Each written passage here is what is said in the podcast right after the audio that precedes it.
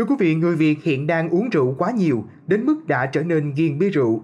Việc này ai cũng thấy, ai cũng nói. Bi kịch gia đình, hậu quả xã hội cũng từ đó mà ra và chưa bao giờ giảm bớt. Vậy làm cách nào để mỗi người uống ít đi và giảm bớt người ghiền rượu? Mời quý thính giả hãy cùng lắng nghe những tâm sự từ bạn đọc của tuổi trẻ online có người thân ghiền bia rượu đã ảnh hưởng như thế nào đến cuộc sống của họ quý vị nhé. Người thân của tôi qua đời khi mới ngoài tuổi 60. Ông không bệnh gì đáng kể ngoài việc suy kiệt vì nhiều năm uống rượu không ăn. Mỗi sáng ông điểm tâm với vài ly đế cũng có chút hủ tiếu hoặc bánh canh gọi là đưa cây, chủ yếu là làm mấy ly với ông bạn cùng sở thích. Trưa kiểu gì cũng có một chầu, chiều chầu khác nữa. Những năm tháng cuối đời, ông bị chứng khó ngủ hành hạ, thường thức dậy nửa đêm và uống một mình trong đêm. Kiểu dân giàu ở quê đâu có chịu mua rượu uống vài ly mỗi bữa cơm, uống phải có bạn bè chiến hữu và phải có một điểm hẹn. Điểm hẹn thường ở nhà ai đó và người trong nhà ấy ngày nào cũng phải nghe những giọng nói lè nhẹ của người say, chịu khó dọn rửa chén đũa, lâu dọn bàn ghế. Ông của tôi qua đời sau một lần uống rượu bị pha quá nhiều cồn công nghiệp là các chiến hữu nhậu cùng nói vậy. Ai đi thì đi, ai ở cứ uống tiếp. Năm năm sau thì chiến hữu lần lượt từ giả cuộc đời, chỉ một còn sống.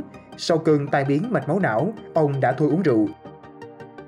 Chết vì rượu là cái chết từ từ, có khi hơn 20 năm kể từ khi ai đó bắt đầu nghiện, ngày nào cũng phải uống, rồi ngày uống mấy lần, rồi đêm cũng phải uống. Chết ở đây không phải là việc trút hơi thở cuối cùng, mà là chết dần khi bao người từ lao động chính trong nhà đã không thể làm lụng được như xưa. Tay chân đã rung và người lúc nào cũng phải tìm nơi có độ hoặc tự gây độ để uống. Chết từ khi người đàn ông có thể từng rất giỏi vì say rượu triền miên mà suốt ngày lè nhẹ những chuyện xa lạ với người thân. Bao nhiêu đứa trẻ lớn lên với cảnh cha chú và cả ông nữa, ngày nào cũng có mùi men cực hưởng về nhà. Rồi bao nhiêu bé trai, có cả bé gái trong số đó lớn lên đã thường xuyên uống rượu từ tuổi thiếu niên. Ai trong cảnh này mới thấu hiểu sự chịu đựng triền miên của vợ con họ. Sự chịu đựng cũng có giới hạn. Khi phụ nữ quần quật lo làm, lo cho con và lo cả cho người ngày nào cũng uống rượu, lo đến hàng chục năm bao ấm ức tích tụ rất dễ dẫn đến bi kịch gia đình. Những chuyện buồn kiểu này nơi nào cũng có, điều này dứt khoát phải thay đổi và cũng không phải là chuyện riêng của nhà ai bởi hậu quả cây đắng hàng mấy mươi năm rồi. Đây là câu chuyện nhận thức xã hội, đi kèm với nó là các giải pháp lớn trong việc quản lý việc bán bia rượu. Chuyện nhậu không phải là chuyện của người nông nhàn hay người rảnh rang, không có việc.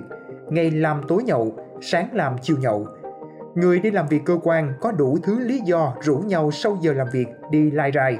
Một người trong nhóm được lên hương nên mừng cho anh ấy. Bị sếp phê bình rủ bạn bè nhậu để tâm sự giải bày. Có người mới vào đơn vị nhậu để đón tiếp làm quen. Người rời đơn vị hay được đề bạc lên cao nhậu để chia tay chúc mừng.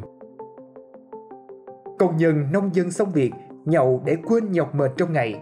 Văn nghệ sĩ dùng men rượu để tìm cảm hứng.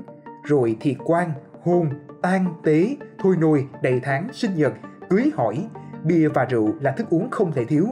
Cứ thế có khi cả tuần do mời mọc, nài ép, nể nang nhau mà không ngày nào về đến nhà trong trạng thái tỉnh táo. Cho đến lúc sáng không có rượu thì rung tay, chiều không có rượu thì bứt rứt, đường đến bệnh viện sớm sẽ quen chân, thời điểm đi gặp tổ tiên không còn xa nữa.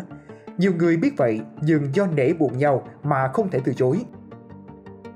Gần đây khi thấy người ta không ép rượu nhau trong đám cưới đám ma, tôi thấy biện pháp kiểm tra nồng độ cồn để xử phạt bước đầu có tác dụng. Nếu duy trì mức độ quyết liệt và nghiêm minh, chắc chắn sẽ thay đổi dần thói quen, tập quán ăn nhậu tiệc tùng của người Việt Nam. Nhưng muốn hạn chế tối đa tác hại của rượu bia, còn cần phải có thêm nhiều biện pháp như quản lý việc sản xuất rượu, bia thủ công, sản phẩm phải có thương hiệu đăng ký đàng hoàng, đóng chai dán nhãn cẩn thận, thường xuyên được kiểm tra về an toàn vệ sinh thực phẩm và phải chịu thuế thật cao để lấy tiền cấp cho ngân sách y tế. Mấy hôm nay xã hội nặng nề hơn với những vụ con giết cha, đi cha hay nhậu và la mắng con, rồi vụ sau khi có men dùng vũ lực cưỡng hiếp lão bà gần đất xa trời. Chú rể ngồi nhậu ngay sau đám cưới rồi xích mích và bị bắn phải đi cấp cứu. Biết bao câu chuyện và tai nạn thương tâm khác nữa, căn nguyên là do ma men gây ra đó thôi. Xin cảm ơn quý thính giả đã lắng nghe số podcast ngày hôm nay. Đừng quên theo dõi để tiếp tục đồng hành với podcast Báo Tuổi Trẻ trong những số phát sóng lần sau. Xin chào tạm biệt và hẹn gặp lại.